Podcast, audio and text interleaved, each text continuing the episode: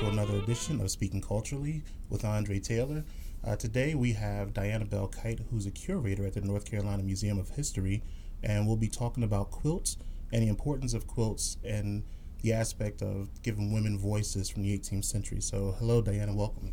Hey, thanks for having me. So, let's give a let's give the the listeners a background of who you are. I'm curator of cultural history here at the North Carolina Museum of History, and I have a particular passion for textiles and um, our quilt collection in particular. So, what is it about the quilts uh, here at the museum uh, that you have an interest in? I'm interested in the quilts as expressions of women's lives, and um, oftentimes quilts and other textiles, other items that women made, allow us a um, sort of a portal into their lives. Um, a lot of times, women who did not leave behind written records did leave behind um, quilts and other things that they made. So those those objects allow us to learn about them. And you have a, an exhibit at the museum that's up uh, right now called Quilt Speak. Uh, how did you go about selecting the specific quilts uh, that went into the exhibit? Um, well, we have a fantastic collection of quilts in the museum. Um, we have about 400 quilts, so it was a challenge to narrow that down to 40, so only about 10% of our collection in the exhibit right now. Um, and to do that, I really wanted to. I had a lot of goals in mind. Um, I wanted to showcase sort of the depth and breadth of the collection I wanted to make sure that we focused on quilts that that told good stories. Um, I wanted to make sure that we showcased a diversity of quilt makers from different time periods, different racial, ethnic backgrounds, different economic backgrounds, different parts of the state. Um, so, with those parameters in mind, um, it was a painful process at times because they all became like my children after, you know, researching them, getting to know them. Um, but I think I think the 40 that eventually made the cut were are good representatives. And when we talk about the quilting, um, there traditionally people when you think of quilting, you think of women quilting, older women quilting specifically uh, that I've seen within my family and friends that I know. How do how do you get a how do you get across the voices of these women to tell their story, and how important is it that they did tell their story through the quilting? Um, well, it's very important that they and, and some of them were, you know, very consciously telling stories through their quilting. Others were um, not trying to make any kind of statement at all. They were trying to make something to keep their family warm, but still, those objects can tell us something about them. So, um, a lot of our quilts were fortunate. We've had family stories handed down with the quilts when they um, were donated to our collection. And a lot of those stories provide really helpful starting points to further research the makers and their lives. So, looking at public documents, looking at census records, wills, um, contextualizing information about the places, the time periods in which the women lived, the types of experiences they would have had based on their socioeconomic background, their racial background, um, and just sort of being able to paint a fuller picture of the contexts that these women lived in, and then looking at the specific details of of their stories and and those stories handed down with the quilts. Now, the cultural heritage in each of the quilts is going to be different because of the different groups of people who are creating these quilts. Speak to the importance of capturing cultural heritage within these quilts. Um, well, for example, I can you know tell you a story of one of the quilts if that would be helpful. Um, we have uh, one quilt in the exhibit made by a woman named Lee Jacobs, who was a member of the Waccamaw tribe, and she was from Columbus County, North Carolina. And it was um, very important to her because um, she and her peers, um, a lot of the sort of older generation of the Waccamaw women quilted as a craft of necessity, but also they came to view it as an important um, part of their heritage as a tribe. And it became important to her and to other um, sort of women in her peer group to pass down the ability to quilt to younger generations in the tribe. And um, so she made that like a mission of hers um, to give lessons to her neighbors, to raffle off quilts at tribal powwows, um, to help uh, friends and family or um, other members of the tribe who had fallen on hard times to give them quilts. And so um, the younger generation really started viewing Lee Jacobs quilting and those other the other older women who were quilting as very specifically Waccamaw Siouan um, craft tradition that they were passing down and carrying on for the tribe. Now, you said that you you have an interest in textiles, and where, where did that interest come from for you? Um, it came from working here, honestly. Um, when I first started here, I was more more of a generalist, and an opportunity opened up to be able to research the textile collection more, and I really got into um, learning about how textile traditions have changed over time and, and what those traditions can tell us about women in particular.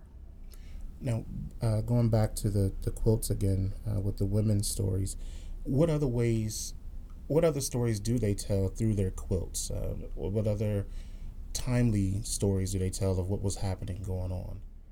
Yeah, I'll, sometimes the quilts will tell stories um, that maybe their makers didn't intend to tell, but that reflect on the period in which they were made. For example, um, a one quilt made in Yancey County um, by a woman named um, Mary Robertson. Um, she was a very educated woman. She was from Canada. She went to nursing school, and there she met um, her husband, who um, was from rural North Carolina, and he was a doctor. Um, so they moved there. Um, she had four children, and she was in a very different environment than she had been um, in her earlier life. And during World War One, or the Great War, as they referred to it prior to World War Two, she, um, her brother um, suffered serious injury from a gas attack. Her husband was involved in the medical corps, um, and the conflict had a really strong impact on her life. So she set out to uh, find out if there was a comprehensive list of veterans in Yancey County. And she found that there wasn't one, so she took it upon herself to make one. And she spent four years traveling around the county with her husband, who was a country doctor and was visiting people all over um, the area. And she compiled a list of every veteran um, living and dead from Yancey County of the Great War. And she stitched these into a quilt, um, and she had an elaborate coding system where she colored the names um, different ways to indicate, you know, what branch of service, and had all these codes that she would put under, you know, behind the names on the quilt. Um, but one thing she did um, was that she put all of the African American veterans at the bottom of the quilt with COL for colored behind their names. Um, and that wasn't any sort of overt statement, I think, that she was trying to make, but very much um, spoke to the time and place in which she made the quilt that you know she was Canadian, but yet she still adapted to the segregation practices of her home, um, you know, county and state and region, and and did that. So that's something that can tell us about you know how pervasive and internalized this um, the segregation was um, when that wasn't really the point of her quilt at all, but still very um, telling aspect of it. Now, why is it important to use these quotes almost as uh, documents for the uh, to include the voices of women? Why, why, is it important that we look at these specifically as the voices of women of that of the 18th century? Um, well, the 18th century through the 20th century, really. But um, you know, oftentimes you won't see women's voices recorded in in writing as um, as much as men's. You won't see, and you certainly won't see women of lesser economic means. You won't see women of color um, proportionately recorded. You won't hear their voices through diaries, through um, lawmaking, through correspondence as much as you will men. And so this is a way to access those voices. Um, you know, even if you couldn't read and write, you could still quilt. And so you can also learn about women who wouldn't have been able to record their memories or their thoughts in the written word. Now, do you think quilting, uh, in the aspect of capturing a voice, do you think that's a continued uh, process, or not process, but do you think that's something that people continue to do, or is it has it died off now? It's just more of an artsy type thing. Oh no, it's definitely. I think I think it's more popular than ever as a way to sort of express yourself.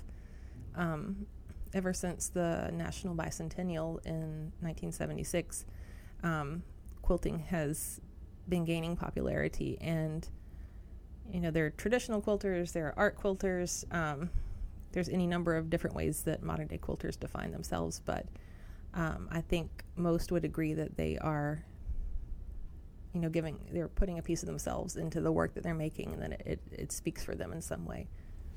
Now, are you going to create a quilt anytime soon? No. what, what of the, of the forty? Uh, is there one that you're more partial to? Um, my favorite. Hmm, it's hard to pick a favorite.